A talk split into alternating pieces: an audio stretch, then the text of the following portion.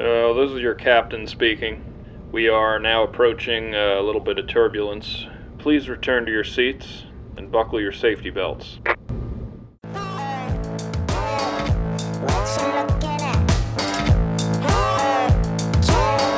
Why you talking back? Welcome to Decision Space, the only show to take place right here in the space between the turns of your favorite games. I'm Brendan Hanson, I'm Jake Friedman. And this is the podcast about decisions in games. This week, we have a very special treat for you. We're talking about Downforce. I think a game that has a racing game that has an incredible reputation as an exciting, fast, loose, wild ride in which two to four players take ownership of cars, bid on their own cars winning or maybe their opponents, and try to vie for victory in this medium agency, zany racing game. Jake, how are you feeling today?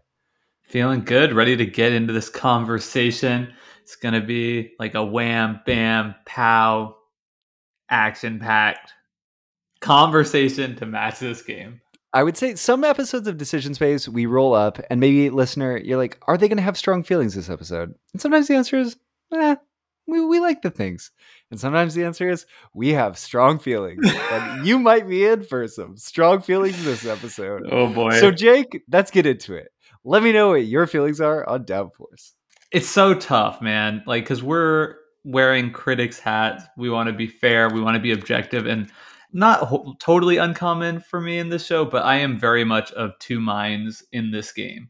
I've had I played Downforce in person a bunch. Uh, I used to own it, played it with friends when I was sort of first kind of really diving deep into the board game hobby. I've been playing it more recently online, and I've had a lot of fun playing this game. But I also think and I mean, this is a word that's thrown around a lot, that this game might just be honestly broken in a way that none of the other games we've covered yet are. So I think for those two reasons combined, I'm gonna give this game a five out of ten. It's it's a game that you know can really it's a okay game. It can really lead to some fun, raucous, and enjoyable moments. But when we're talking about like the interesting decisions in games, I'm just not sure that there are really any here. Ooh, yeah. I think that it, broken is a really strong word, and I think I share a lot of Jake's sentiments. I had high expectations for Downforce. The premise of Downforce is awesome. The idea of betting on the ownership of cars, entering them into a shared race, and then having these shared objectives, these shared incentives of wanting to and being forced to push other people closer to the finish line as you push your own car, and maybe not having all the movement in the card mechanics that it takes to get your card over the over the finish line seems very interesting and is an exciting premise. But within the meat of the decision space, just based on sort of, I think, the lens that Jake and I pick up for this show, the game itself leads a lot to be desired on the decisions front. And I think emphasizes other points of play that make me feel like why can't we just have both uh, in a lot of cases and we'll definitely get into why that is and some of the the systems that feel not fully delivered on in terms of their premises despite huge potential. So i I- think sometimes i feel like jake uh, jake is a little bit more decisive with his num- numerical votes. So i'm gonna give this a six out of ten which but i could see myself giving it a five as well. It's a game i'm happy to play um, but it's not one I ever need to own, and it's probably not one I'd seek out plays of. And if I was offered a play of Downforce or a new racing game, I'd probably pick the new racing game. Yeah. Yeah, it's it's tough. And we'll get into this. We'll have a lot to talk about in this episode about uh sort of the the way the game works. And like I love so much about it. Like I really like the card mechanism. You know, it really is some a game that can feel exciting and it's fun. It's so easy to get into. Uh, you know, you can set up and start having fun right away. So it's like, you know, there's genuine fun to be had here. So don't let us naysay you away from giving this game a try, especially since it's available on Board Game Arena. Okay, and Downforce, let's talk about the history a little bit here, Jake, is a very adored game. So Downforce is was brought back in 2017 under the name Downforce by Restoration Games, uh, helmed by Rob Daviau, who is the designer of Risk Legacy and really the inventor of the Risk of the Legacy system. So Rob's through Restoration Games, finds old games from the past that maybe were once loved and haven't been at the forefront of people's minds in terms of games and brings them back and tries to position them for the market as it exists today. And Downforce is a re-implementation of a game called Top Race, which came out in 1996 and was designed by Wolfgang Kramer, one of the designers uh, credited for Downforce. And 1996 is a very interesting year for Wolfgang Kramer and uh, an important year because in 1996, Another one of his published games was a little game that Jake and I love by the name of El Grande.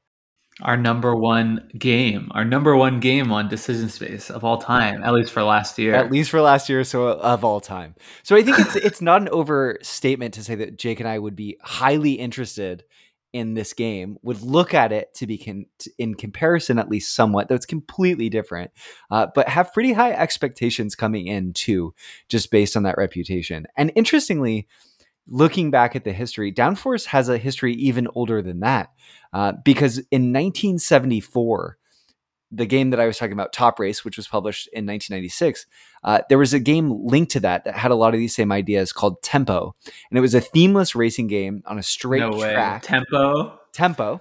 Uh, and that was Kramer's first published game in 1974. So Tempo sort of lays the groundwork, lays this straight themeless track game uh, for what would become Top Race and what would become Downforce. So a pretty interesting thread and a long, long history of ideas here. That's fascinating. I feel like we just are like pulling on this thread, and if we like go deeper and deeper into like Wolfgang Kramer's design history and the history of this game in particular, we're going to be like somehow in an episode of Black Mirror. Yeah, he like, invented oh the God. wheel to, to create racing games somehow, right? That's the Yeah. yeah. Well, before we It's go, just it's just downforce all the way down. yeah, before we, every game is is a downforce game. Um, I guess before we get too far into it, I should say that downforce plays two to six players. Though many people say it's either best at three, where you have a little bit more agency and control, or maybe best at six, where the zaniness is turned all the way up. Well, let's go ahead and roll the rules overview that you generously record, um, and then we'll get into our deep dive of the decisions that do exist in this game, or do they? Downforce is a racing and bidding game for two to six players, in which players bid for ownership of cars, race their cars, and bid for whom they think will be the race's winner. At the start of each game, players are randomly dealt cards depicting movement amounts for each of the game's cars. For example, one card might move the blue car five spaces, the green car four spaces, the red car three spaces, and the black car two spaces. Another card might move the orange car five spaces and the black car two spaces. Each game is played with exactly six colors of cards. At the game's outset, each of these six cars are auctioned off, and players use their cards to place bids on these cards, and the bid amount for a one auction will be negative points at the end of the game. But players receive points for where their cars place, with the most points at the end of the race for first and slightly fewer for second, and so on. So there's a real incentive to have at least one car in the race, and one player might end up controlling two or even three cars in the race, depending on the player count. Then the race portion begins. In turn, players play cards from their hand, moving the denoted amount from top to bottom on those cards, each car towards the finish line. When a player plays a card, they direct movement for all cars depicted on it, meaning they can ineffectively zigzag or trap their opponent's cars in poor positions and zoom their own car or cards they've bid on efficiently ahead. At three points in the race, players are instructed to place bids on which car they think will win the race and receive points at the end of the game based on their bids. The race ends when all cars have crossed the finish line or stall out with no movement potential left, with players still in the race. At which point, the player with the most points for placement, bids, and subtracting their betting values is crowned the victor.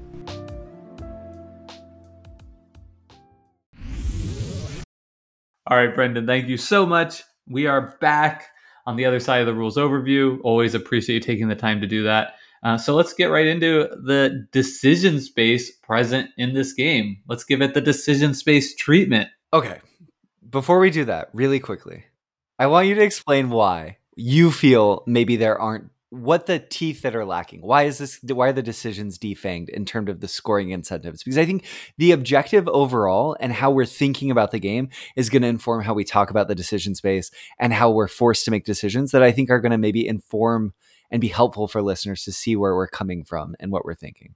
So, can you lay it out? The sort of what's falling apart for us. I think there's a couple of problems um, that are actually both operating on different axes, but they are both involving around the incentive that the whole of the game, the mechanisms, the scoring is giving to players uh, in, in a way that it sort of takes a lot of choice out of the equation. So I think the just to lay it out in simplest terms possible, I think the problem with this game uh, from a decision space perspective is that it seems like in order to win the game, there's one very clear path to do that, and that is to have your car finish first, right? To win the race. And if that is the strategy that you're taking, then you want to, of course, bet on your car to finish first in each betting opportunity. Uh, and if you are successfully successful in pulling off that strategy, it's almost a guaranteed victory outside of like absurdly specific scenarios. Um, so, to take that a little bit further, what that means to me is that it almost would never make sense to bet on anybody else's car, even if you thought you had no chance to win the race, because if you bet on a car that you do not own and that car goes on to win the race, no matter what position that car was in when you place the bet, if the owner of that car is also betting on that car to win the race, as they are incentivized to do because of the scoring mechanism, then you still aren't going to win because if that car wins and they've bet on it, then they're going to win the game. So I think players are confronted uh, by this sort of insurmountable uh, barrier to placing bets on anybody's car but their own because if they're betting on somebody and that person's also betting on their own car, then you're still coming up as the loser on that transaction. So you may as well shoot for the moon, bet on yourself. Uh, and that seems to be really, in my mind, the only viable path to victory. And if that is true, then it means the betting part of the game is not a decision at all, right? You have to bet on yourself. And there's just not enough tactics or strategy or decisions present in the actual mechanisms of the race and how that plays out uh, to for that to be enough on its own. Uh, like there's not really, I don't think, skill that can separate players in sort of operating the race to give yourself an edge there. It's it's very simple, very light. So you're kind of left with on both sides uh, not a lot of interest there and I think that is my issue with the game. I think where this stems from too is in almost all of our plays of this game, the player who gets out in the lead first ends up continuing to be in the lead because of the mechanisms around how the race itself operates. With being in the lead creates this huge advantage in terms of freedom of movement for how your cards work. It also incentivizes other people to bid it, it's tricky because people are, are, if you're out in the lead, people are might be incentivized to bet on you early on and then help push you to an even further lead. You're also, if you're in the lead, incentivized to push yourself, or maybe they're not incentivized to try to move you ahead like what Jake was saying they're just incentivized to bet on themselves because that's the most solid strategy but it's just going to be so hard based on the agency in terms of the cards that you have um, to come back from behind once you fall behind in a meaningful way. And there are going to be cases of this game where what we're saying doesn't hold up to be true, right? There are definitely plays of this game, I'm sure, where someone makes a come from behind victory or people don't bet in a way that aligns perfectly with incentives and someone wins uh, not getting first with their car. But I think on average, the decisions offered don't have the nuanced sort of rich flexibility for interesting maneuvering in terms of the betting that I wish that this game had in that place. And oftentimes it feels like the decisions are more like options that one can never take, right? Yeah, and I think like you really can't stress enough like the shooting the moon scenario necessary for you to win the game without winning the race or betting on your car. Uh, so just as an example, we had a recent play of this, uh, and you know where I'm really I really enjoy this game. So like I desperately want this to not be true. Um, because if it is true, it just makes the game a lot less fun and less interesting if there are no other viable paths to victory. So I've been playing around, right, trying to see what can be done. Uh, and I played a game of Downforce very recently where I think I played literally the perfect game of Downforce where my car doesn't win and I don't bet on my car to win. Uh, so I bet I purchased my car in the auction for one unit. I think it's like a million dollars, but you know, one unit, the the lowest possible amount. I bet on the car to that did end up finishing first in all three bets, so I won all three bets. And to top it off, the car that I purchased finished second in the race. So all of those things are literally the best possible outcome, and I still did not win the game. The person who bet uh, who the person who did win the race that I was betting on uh, ended up, of course, betting on themselves for all three. Uh, and they had purchased a second car, so they spent way more money than me in the auction. That second car ended up finishing like fourth place, and we tied on points, and they ended up winning on the tiebreaker, which I believe is finish in the race. Um, so it's just like to me that was like a very important pl- play because I think it just showed that like even and you know I had to get really lucky in order for that to achieve all those outcomes. Like it's probably I would imagine more difficult to play the game that I played for second place uh, than it is to simply you know try and win the race uh, and bet on yourself to do it. And yet it still didn't work. It just leads me to believe that's like outside of absurdly obscure scenarios like why bother with that Yeah.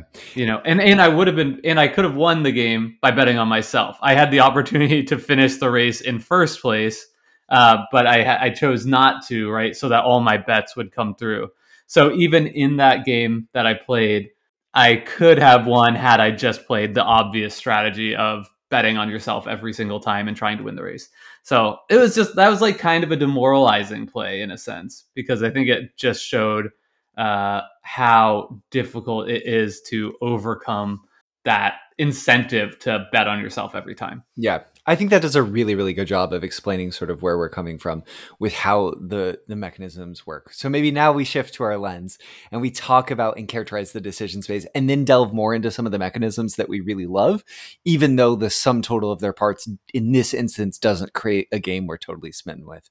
Okay, so first racing game we've covered on decision space. That's exciting. Um, racing games are energetic. They have the potential. Is that you're giving me a look? Is that not true? Well, it's true in the sense that like racing theme games. I think like you know we play like games that are like a race to ten points, like Oh, uh, Res. Arcana, for instance. Oh, get this race. All race games are race games. Argument out of here. This is the first race game. Every game is a race game. Magic the Gathering is a race to zero H life for your opponent. I don't know. I mean, okay, we don't have to go down this rabbit hole, but I think there's a difference between a. You don't think like there's a difference between Res Arcana and Magic the Gathering? Like No, one of of those feels way more course there is. race like. Of course there is. Of course there is. But I think that you get what I'm saying when I'm saying a race game. Oh yeah, yeah. Yeah. You're talking about cars on a track specifically, Yeah, or, and only or that. a physical. I'm talking about a physical space that you're navigating with with objects in that space, whether it's camels or cars or other mythical creatures, horses, people on foot, yeah, mythical creatures I like think- horses and bicycle riders. Exactly, like horses and Yeah. bicycle riders, the classic Yeah. mythical creature. I, I think that for me, part of the importance of racing games that sets it apart from something like Res Arcana is the physical interaction of these things in a physical space. Because I think that informs a lot of the mechanisms. And though you Sure. can use that metaphor to talk about racing in terms of points in Res Arcana, or even racing to 10 points in a game like Settlers of Catan, I think that that physical interaction characterizes the decisions, or at least it should have. It should yeah, it should matter that we're in a shared space because that's what racing is, right? Unless it's just, you know, time trials, which is yeah. I think we're on the same Okay. page on this one. okay. So, decision space waxing, waning, dynamic, static. I think it's a. Can I can I pause it? Can I go for it? Mhm. I Yeah. think it's a a waning decision space game, just sheerly by the fact that you have a limited set of cards, and within those set of cards, you oftentimes don't have the ability to necessarily even move the vehicles that you want to. So I would argue that the waning nature of the decision space is one of the most frustrating versions that I've ever played because my ability to do what I want in the game wanes. So my ability to enact decisions in which I'm doing what I would like to be doing in the game stops before I finish playing the game necessarily, right? I continue playing the game even after my, my decisions in terms of what I would like to be doing has ended in terms of the cards that I have available in a typical play of the game, which I find to be really unique and a little bit frustrating. If the scoring incentives were different, it could be awesome and exciting, and that's the promise of the game that I that Yeah. we're frustrated doesn't get delivered. What do you think? For perhaps new listeners, when we say waning decision space, we're talking about a decision space that shrinks over the course of the game, Yep. having lesser and lesser Options available. to to do on your turn and i think that is certainly true here both in terms of your hand of cards shrinking the the board itself shrinking as you get closer to the finish line uh, there may be less spaces available to navigate into but yeah i think i think it is a waning decision space and also like when we talk about and the size of the decision space that you're grappling with uh, is so small to the like to like approaching zero right?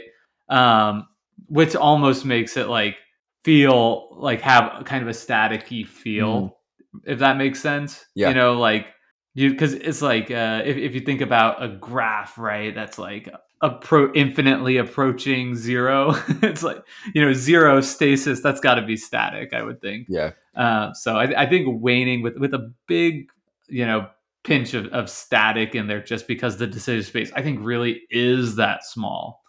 And I think those games can really be successful if the decisions that you have have high impact, right? If every decision you're making, even if it's a really narrow decision, has the potential to really meaningfully impact the outcome, that can be really exciting. Uh, because it's narrow, you feel like everything you do counts, and you might get direct feedback on if those were the right choices or not. And I think that here, there's a lot of things standing in the way that sort of prevent that. Yeah, right. Also, I think we should say too that like really this is a game that has two completely distinct halves. Yep. I think what I've been thinking about and what we're talking about is the race Yeah. part part of the game, which is the bulk of the playtime. That's when you're playing at cards out of your hand to move your cars down the track and across the finish line. Um, but prior to that, there is an auction, which is totally separate, where you're bidding on cars, or if you're playing with the advanced, I guess, version of the game, um, cars plus a uh, power, uh, which. So wh- why am I blanking? What's the term for powers that are different from each for each person? Uh, aren't they called powers? Let's see. No, they are powers, but like, what's like the term for that? Like, like oh, asymmetric. asymmetric player powers. Yeah. yeah, Yes. um, yeah. That was just a total brain fart. Yeah, so you can bet on those, and I think like even I, I think like the decisions are so scant in the race portion of it that like the game is really won or lost almost entirely in the auction. Interesting. That would be my theory. Like I think that is the game almost, and the rest of it is just kind of like playing out what we've done. Hmm. I feel like there's probably some consequences of the the order of card play that can really matter, but you have so little feedback about what cards you might have in hand versus what cards other players might have because of the amount of information on the cards. It's almost imparsible because some cards have movement for all six card types that I feel like there's no ability to engage with. Okay, almost all of the red action cards have been played at least I haven't been operating with the game and thinking about it on those terms. And maybe I'm supposed to be doing that more and I'm not. Uh, but in my plays of the game, it doesn't feel like that's necessarily been a war- rewarding puzzle. So I agree that I feel like the decisions of consequence are almost entirely made in the auction part of the game, which let's talk about the auction now, Jake, because it starts with what I'd agree is another really cool mechanism. And I think a lot of great games and a lot of great designs and a lot of great mechanisms start with solutions that solve multiple problems. So the betting cards are also your racing cards. And I think it's so cool that you're dealt a hand of cards equal, you know, there's 42 cards in the game. You're dealt a portion of those equally among all players at the table. And then you get to use all of those cards that are going to be your movement cards for the game to bid on the cards in front of you. And cards that you bid in one auction, maybe you're bidding for the green car, those cards go away. And your cards show values, both of movement and betting potential, for each of the car- uh, six color cards in the game. So if I have a card that has a six for red, that could represent six movement in the race, right? But in the betting portion of the game, that's I'm betting six dollars on red, and that might have me Six million dollars. six million dollars. Excuse me. Yeah, we're not playing with chump change here. Uh, Yeah. and maybe it also has five for blue, four for green, and three for yellow. If I use that card to bid for blue, I don't have the ability to use that card later to bid for yellow. I can't place a bid for three with yellow if I don't have another card in my hand that has a three on it, which I feel like creates some interesting decisions uh, around Uh, which uh, cards. Am I wrong, Jake? Yeah, you're wrong. It the cards are returned to your hand immediately after the bid. Are they really? Yeah. Okay. yeah, they are. Then just that's Scratch that. Scratch that. Rewind it and play it back. What Okay. he's saying is obviously after you place a bid for a card, then that card is returned right to your hand so that you could use it again Yes. for a future bid for the yellow card later on in the round. Yeah, all card bids are returned immediately. Dang it. Even that system, I'm trying to defend it. Well, I don't think that like matters. I like that you have the agency of then being able to use whatever cards that you have access to to make more nuanced bids. Yeah. This system is really about then splitting hairs about which card that car you're going to get, where in the race it is, right? Are you on the leading line where you have a more of a potential to jump out in front?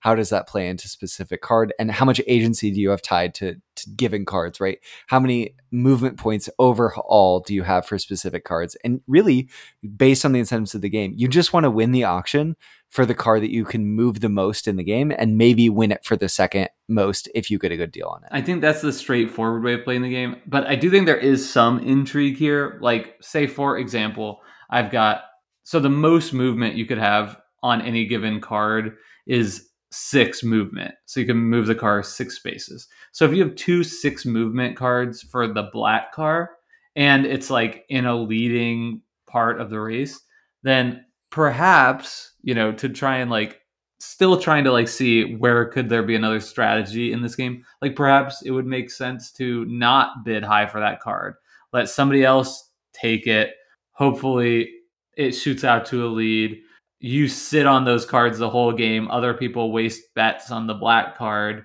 uh, and, and you sit on those cards so that the black card gets far close to the finish line and then runs out of gas so you're able to sneak by with another card Because you never play those cards. because you never play those cards. But you know, but like it, it it's still going to be you versus everyone else. And if if more than one person is trying to like advance that car, it probably isn't going to work out for you.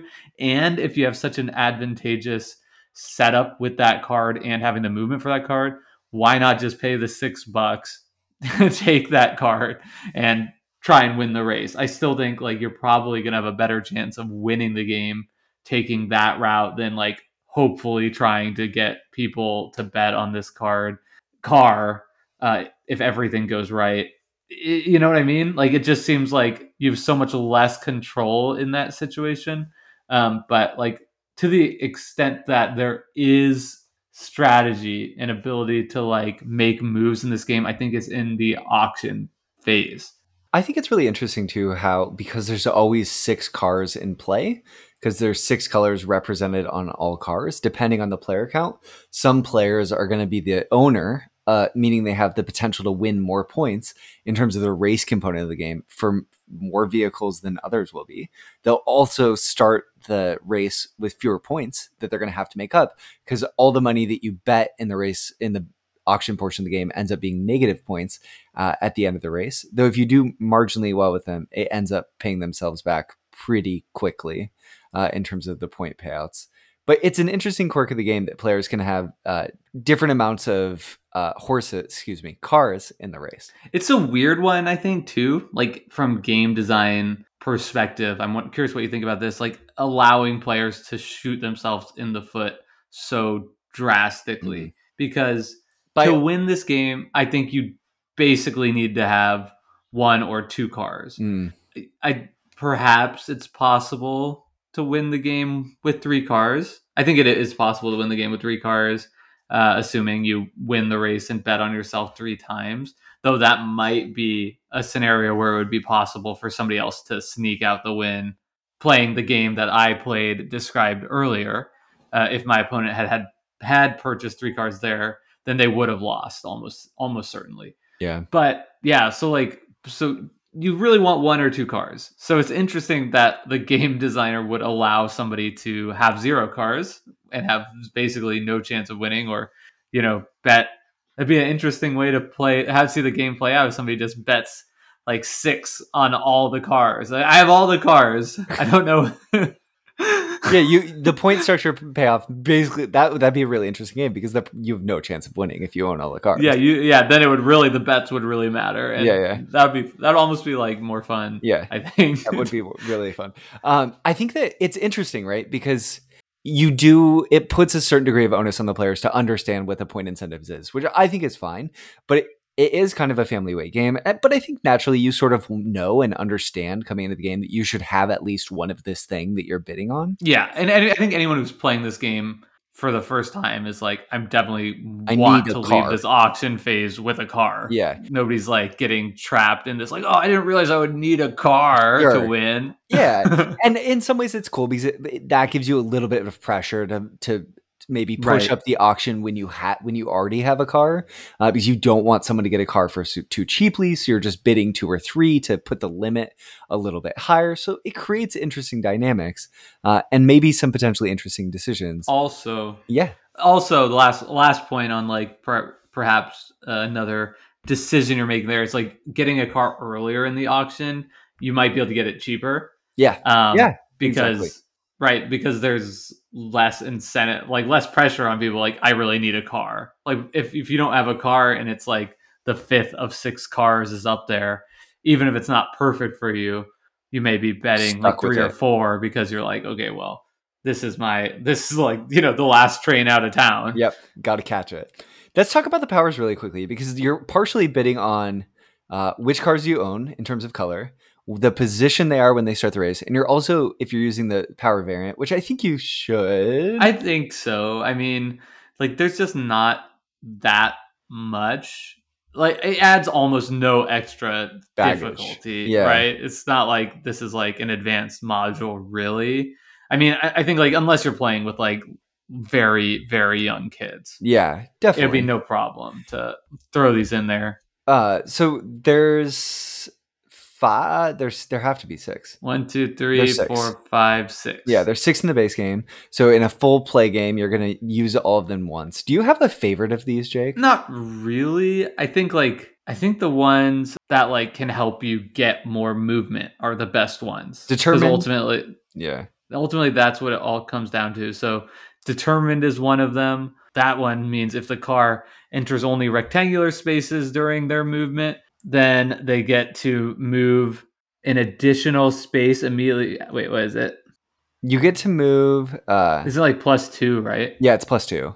Yeah. Why doesn't it say that right I don't know why in it the doesn't rule say this in the rule book, but it is plus two spaces. So if you only move in rectangular spaces, meaning you're not So, like, going not around curve. curves, yeah. you get to move two bonus spaces, which can end up really adding up over the course of the game. I mean, it really is possible in this game that you get to the near the finish line and you have no more movement for your car type. Yeah. So anything that gives you extra movement to make sure that like you have inevitability at the end of the race and like you're not needing somebody else to move you across, which may happen, uh, whether they want to or not, um, is huge. Yep. So I think determined is the one that theoretically is likely to give you the most movement, extra movement over the course of the game, and is like therefore the best because it could turn. We said like six is the most movement you can get in a basic card. Also, you'll get one card that gives eight movement for any card. Car that card car card car for any you get an eight movement card for any car you win in the auction. Um, but determine essentially can turn a four movement into an extra six, which is really significant. I really enjoy the strategic card, Jake. This one says it. It says that you can ignore one of the movements on the card, so you can just skip over that card if you want, which is is pretty cool. It gives you a little bit more agency over what cards you don't move, uh, which I I like. I sort of wish there was more of that element in the game of giving you a little bit more choice over the cards that you're moving and not moving. Yeah, yeah. Unpredictable is a fun one too, but it's also it's like heavily dependent on the cards you have in your hand. This one says like some of the cards have wild colors that you can use as any card type, any color to move. Um, and unpredictable allows you to like use wild as the same color as another color printed on the card. So that can be really good if you want to like if you can move your car like six spaces and then some somebody else four potentially even like unblocking the road for you and then you get to move yourself two more that can be like incredibly powerful but it's like too specific to be as good as something like determine that's just like almost always going to be useful and it also requires you to have those type of card in your hand. So that's kind of a fun one but also like it's just like it's i think it's like strictly worse than determined which is i guess a, sep- a skill separating thing in the game yeah, and these powers are really cool. I like that it gives you a little bit more to take into account when you're bidding on things and maybe gives based on how the powers work, different players different incentives to signpost how you might play the auction if you're a newer player to the game, which like Jake was saying, could potentially be a problem and is a problem of a lot of auction games. If you don't know the game and you haven't played it before, it can be hard to understand exactly what you should probably be bidding, meaning your first play is going to be even rougher than it might be. Yeah, just just because like so here's here's sort of like the considerations you have in the auction to think about the decision you're thinking through you know you could be you're looking at the types of cards you have in your hand you say okay i have a six red and a five red so perhaps that's like a plus one value to me so I, i'm gonna like increase a little bit uh, it's the unpredictable power which is like middle of the road so maybe that's like nothing uh, but then the car is going third in the race so that's kind of even. Maybe that's not like an advantage or not. So like how much am I going to bid? And then you have to look at your cards and say like, okay, well I can only bid 5 or 2. So what's it going to be? And that, you know, that's a real a real decision. And I think that is like to me from a strict decision space perspective, like the most interesting decision space are going to be confronted with in this game. Yeah. Yeah, definitely. Which so it starts with a bang and then yeah. the rest of it is seeing how it plays out. And then we're doing Candyland from here on out. oh my gosh. I do think I wish that there were more nuanced decisions that could play out in terms of the movement on the board. Um, sometimes racing games have mechanisms to change the way that players' movement works depending on where they are in the race to give you more of a comeback potential. Maybe if you're directly behind another car, you have ability to sort of slingshot ahead uh, and slipstream, or maybe you just get bonuses for being further b- behind. And Downforce doesn't really have these mechanisms. It actually punishes fl- players for being behind by making it possible for their movement to be blocked. Uh, and you don't always have control over how your car moves, which is an important mechanism in the game. Whomever plays a card gets to choose how the movement works for all of the cards moved by that card, save one power card that says I always get to move my car if I'm using it. Um, so that basically means that your car can end up in pretty disadvantageous positions and allow you to scuttle cars uh, if you don't want to be moving right. them. So so you yeah, so sorry just to jump in. So like you have to move cars as far as you can, but there are more efficient and less efficient paths around the board. You know, so you can move a car uh, you know, one a single space may maybe next to three spaces that get you the equivalent distances. Like I have to move you three, one, two, three, and it's like equal to one space. Or worse, uh, I can put you in a position where it'll be impossible for you to move forward any further. So you're sacrificing some of the movement because you've run into the car in front uh, of you, two cars in front of you. Yeah. Uh, yeah. So you can move adjacent past cars, but not if there's two cars blocking both paths in front of you, you're just 100% stuck. So you're double punished for being behind because that means you'll have on your turn, if cars are stopped in the efficient space, even if you're not completely blocked, you're forced to take less efficient routes uh, through the map, which is because of the fact that you could just run out of gas. Hugely impactful, not getting that efficiency. And you may, as frequently the case, especially on some of them, there are many different maps, which is a really cool thing about the game that offer kind of uh, fun, really small rules tweaks. They're, they're just fun to explore. Um, but many of them have like bottlenecks where you where the course the whole track may reduce down to two or even one space. So it's like if that car that's in that one bottleneck space isn't moving, then nobody's going further. So all of that just makes the incentive to be like at the start of the game, I think you just always want to jump out to as big a lead as you possibly can. Like I just don't see why you wouldn't always burn that That eight. eight. speed card with your first play unless like you're already you you're so late to go that it's already would mean you can't use all that movement. Yeah, well put. Well, I I do find myself at this point of the game wishing for there to be richer decisions. There's all this potential in these cards, which are this cool system where you get forced to potentially make movements for other people who you don't want to move. Um, I might be in a position where I have to f- uh, play this card that I really want to move my car ahead, but it's going to move the car that I'm struggling with for second. So trying to find the right timing to play that uh, can be tough, but you also don't because there's so much that's potentially happening between your turns, you don't necessarily have a ton of agency in terms of maybe setting up a potential play for something that you want to happen to take even more advantage of it.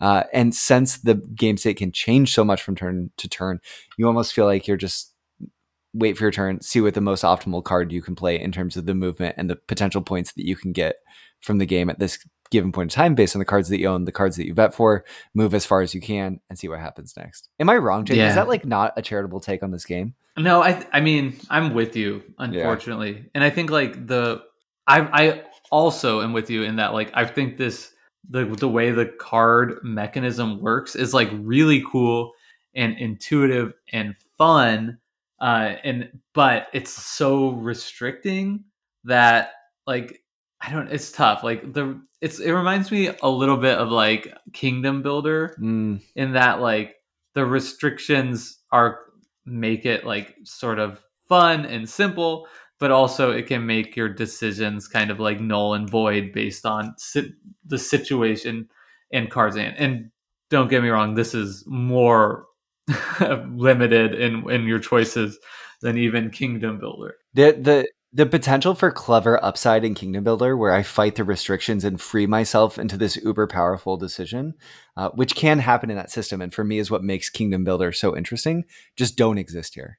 You're always stuck in the rote plays of the limited system of card play that you have. Right. And it's like so one of the things about the cards, right, is you when you're using the card, the movement, if you have six red, five yellow, four green, three blue, so on and so forth, you have to do it in that exact order.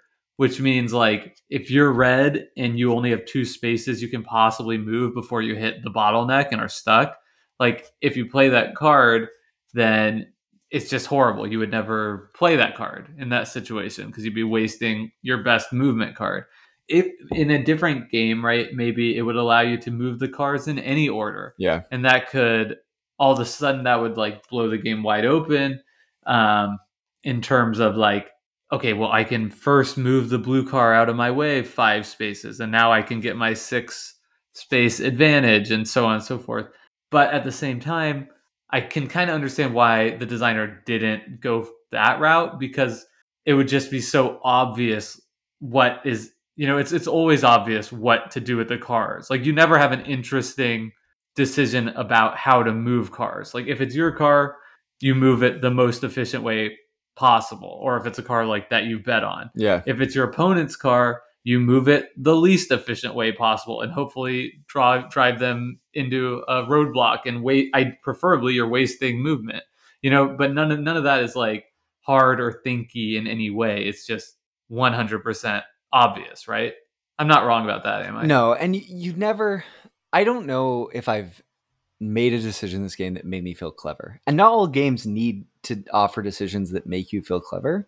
Yeah, yeah. But at the same time, when the game gestures in that direction with this bidding system of shared incentives and having uh, these card powers and this hand of cards that ostensibly gives you all these options, I want there to be room to navigate that puzzle in a clever way because the game is gesturing in that direction. And I feel like it doesn't ultimately deliver on that premise in a way that it, I, I don't know.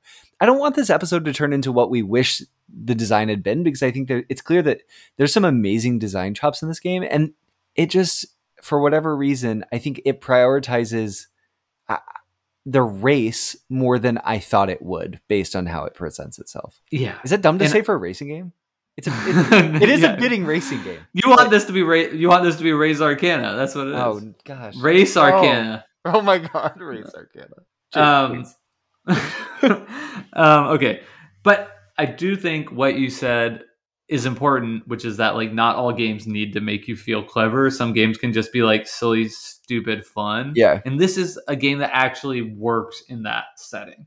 Like like a lot of people, you know, like playing maybe to wind down at the end of the night. They want to play a game where they don't have to think at all. Uh, you can definitely crack a beer or two and play this with friends and just have like a raucous fun time. And I absolutely have done that and really have enjoyed doing that immensely. I just think like because of what we do here, it's worth pointing out that while that is fine and fun and it's an experience I would gladly have again, you know, uh, next Saturday night or, or whatever, uh, it's it's not one that offers rich interesting decisions. Not that there's anything wrong with that. Sure. And but I, I think I would caveat it with like a big but.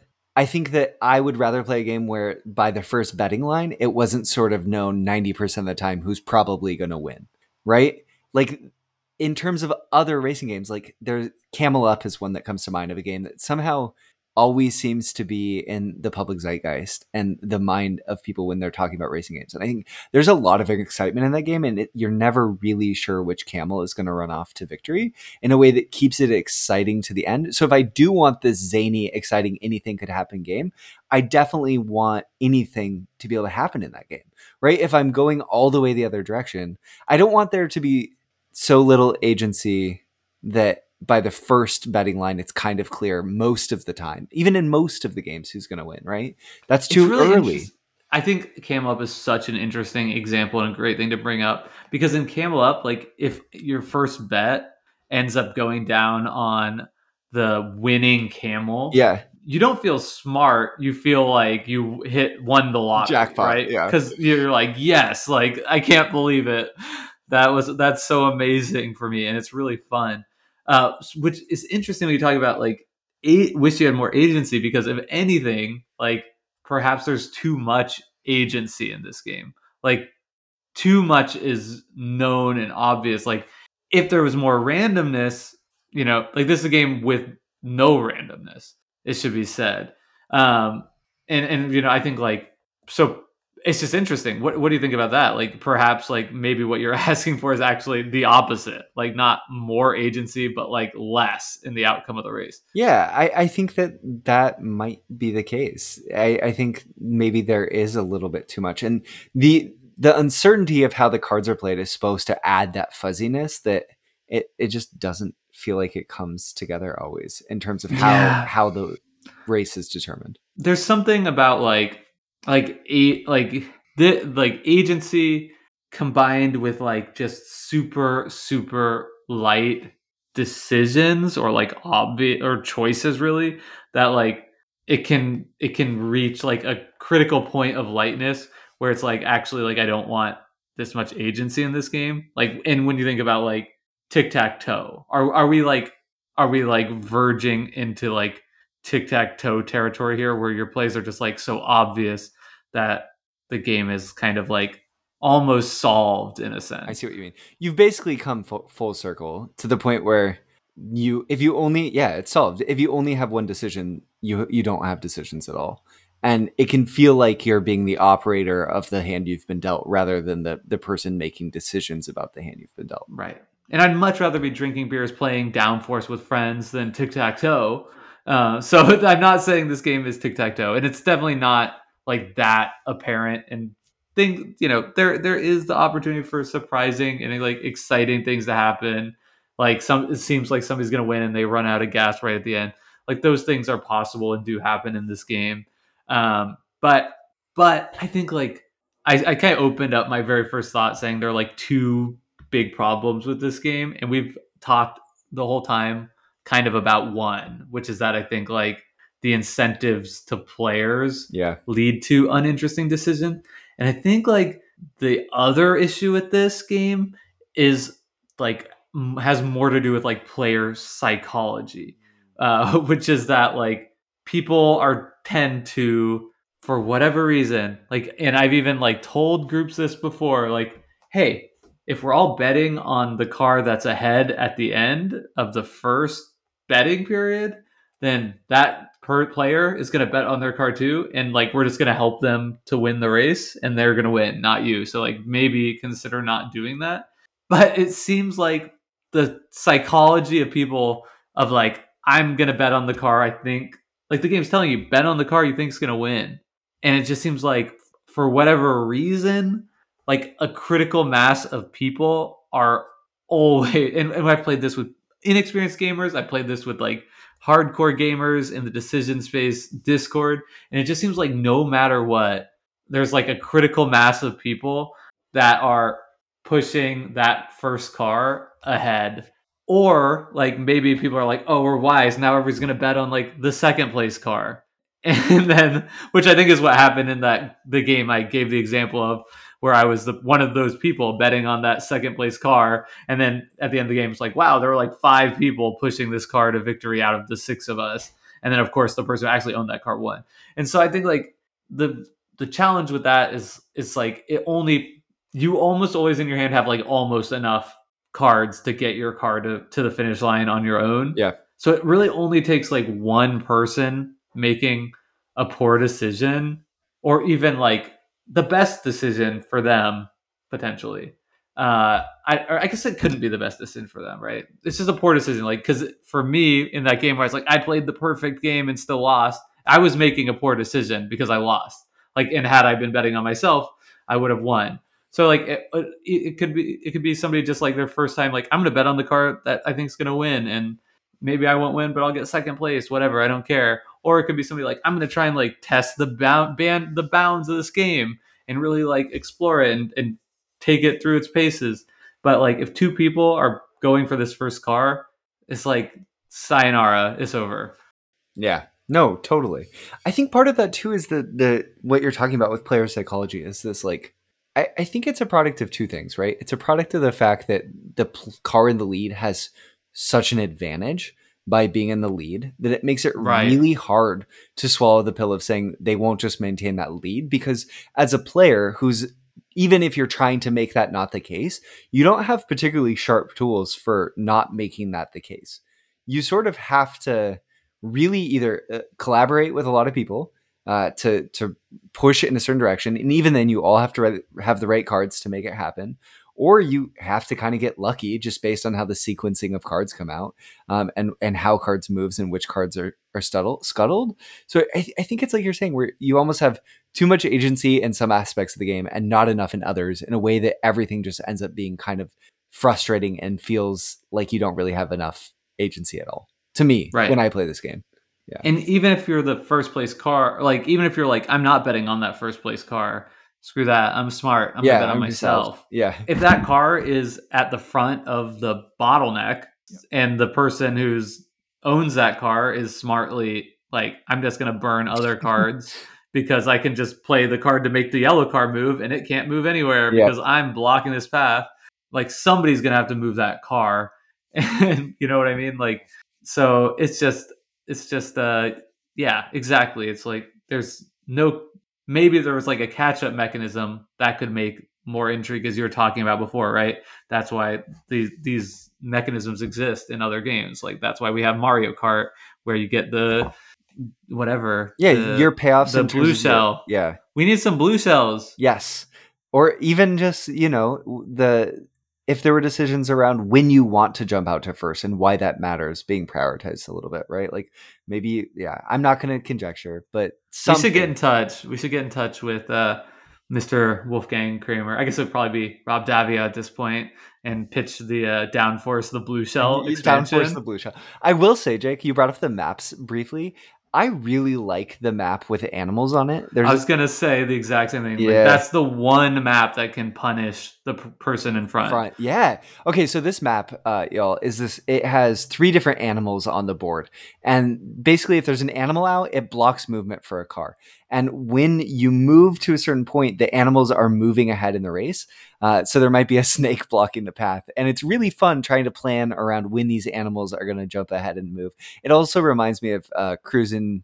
Cruising the World, a classic racing game from the late 90s where you would race and sometimes there'd end up being animals on the board. So I just like that. It had this nostalgic tinge of of joy for me seeing that. There's there's one specific part of that track where like a per a, a car can be moved like to the right of a fork yeah. that is like blocked by an animal and then that animal won't move until it's passed. That's how the animals trigger move. Like once a car moves past an animal it will go to the next space. So if you get stuck to the right in this fork because somebody's you know perhaps moved your car there you have to wait until a car essentially overtakes you in the race before you can move again. So that, i think that's like literally and perhaps there's other i'd love to hear you know let us know if there's other examples of this on like other maps that punish somebody in first place. But if somebody gets really far ahead and people decide to just and somebody's like you know what? I'm gonna stick them there. Yeah it's great. That that's like the one comeback mechanism that i know of in this game. And i think for that reason alone it it is also my favorite map to play on. Yeah if i'm playing downforce let's play with it. We're gonna do it animal party style. Yeah yeah. And some of the maps are and that's also definitely an expansion map because it wasn't in the the base game box. I had.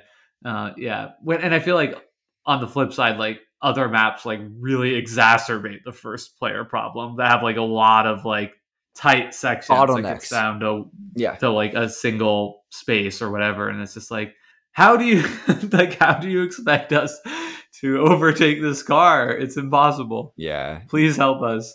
And that's where you go back to the bidding matter so much because then really who's go- moving first gets this pretty large advantage early on. And yeah, th- there's certainly room to maneuver in some of the maps, but overall, I think hopefully this episode gives you a better sense for I don't know the the duality of man. We can make da- downforce, and we can also make El Grande. Oh my gosh, yeah, it's interesting actually, Jake, how both uh both hands have both games have somewhat like bidding mechanisms that interlock into the other game, but El Grande, it's just like one of the best of all time. And here it's just sort of like, it is interesting too. And like also fascinating that like this game was like refurbed for this, you yeah, know? Yeah, yeah. Like, and and I think like for a lot of people will posit the argument in this day is that like games are being designed by like to to have a great first play yeah and not necessarily hold up to many Repeat subsequent plays. plays. And I think like Downforce, unfortunately, like maybe a poster child for this. Uh, and because like when I first got this game, it was like my favorite game for like two weeks. Like I absolutely loved it. I was like inviting people over, like you got to try this game. And it took me, you know, that was before we could play asynchronously, play online, and just get through like five or six plays, you know, in a matter of days. Um, so it was like you know five five or six plays was you know a month and it took me a little while before i was like wait a second like i think you have to only bet on your car in this game. the same thing keeps happening here. And so i did like move on from the game for that point but like man i had such a good time with it then and i don't regret the purchase at all. Like you know it was a great purchase like well worth it for the hours of entertainment i got out of it um, but definitely not one like i want in my collection now. So I think like perhaps I'm not sure that that's an argument I particularly ascribe to, like when you're talking about the game market in general. But I think if like you're somebody who's saying that, like this might be kind of a poster child for that. Yeah. Well, I'd love to hear what all of you think. Are, are you someone who has Downforce in your collection and you think it's like the best racing game of all time? You should let us know. I your opinion is would be well heard and valid, and we would love to hear your thoughts on the game. Uh, or also, if you're someone who has similar thoughts to us, Jake and I would love to hear from you. You could reach out to us, uh, decisionspa at gmail.com. You could write to us there you could write to us uh, on our Discord. There's a link to that in our show notes. Discord is basically a chat room that you can join from your web browser. Uh, there's lots of people who listen to Decision Space, just like you, who are talking with us all the time, playing games with us, and generally being a part of our cool little play group. So if that sounds interesting to you, uh, check that out. You could also find Jake and I on Twitter or Board Game Geek and also Decision Space there. Just search Decision Space and those things, and you'll find us. Or you can find Jake at Jake F R Y D on Twitter or myself at Burn B U R N S I D E B H uh, on Twitter, which has a bad new owner, and I'm feeling sad about that race. But uh, until next time, this has been Decision Space. Do you have any closing thoughts, Jake? No, I'm just excited to see what people say. I feel like this could be one where a lot of people are coming out of the woodwork to be like, no, you just need to like do this table talk and make sure people aren't betting on the lead car or whatever. Yeah. But yeah, so I'm interesting interested to hear other people's thoughts on this one, perhaps more than some of our other episodes even. Awesome. It's always interesting when we're critical, right? Yes. It's not all the time. It's not what we love to do, but uh, I feel like it can foster great discussion. Totally. So looking forward to that. Sometimes we'll put the seatbelt on and and swerve the wheel. But thank you to Hembree for your their hit song "Reach Out," which is our intro and outro song. And uh, we'll see you next week with another exciting episode of Decision Space. Bye.